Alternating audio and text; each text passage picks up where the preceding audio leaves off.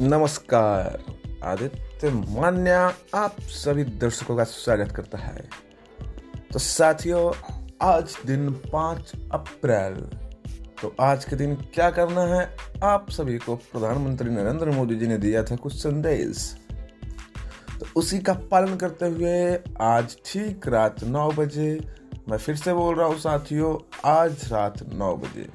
नौ minute के लिए आप सभी अपने अपने घरों के लाइट को बंद कर दें और दिया मोमबत्ती, लालटेन या टॉर्च फ्लैश लाइट अपने मोबाइल का जला करके अपने अपने बालकोनी में खड़े हो जाएँ। तो बहुत बहुत धन्यवाद साथियों। जय श्री राम।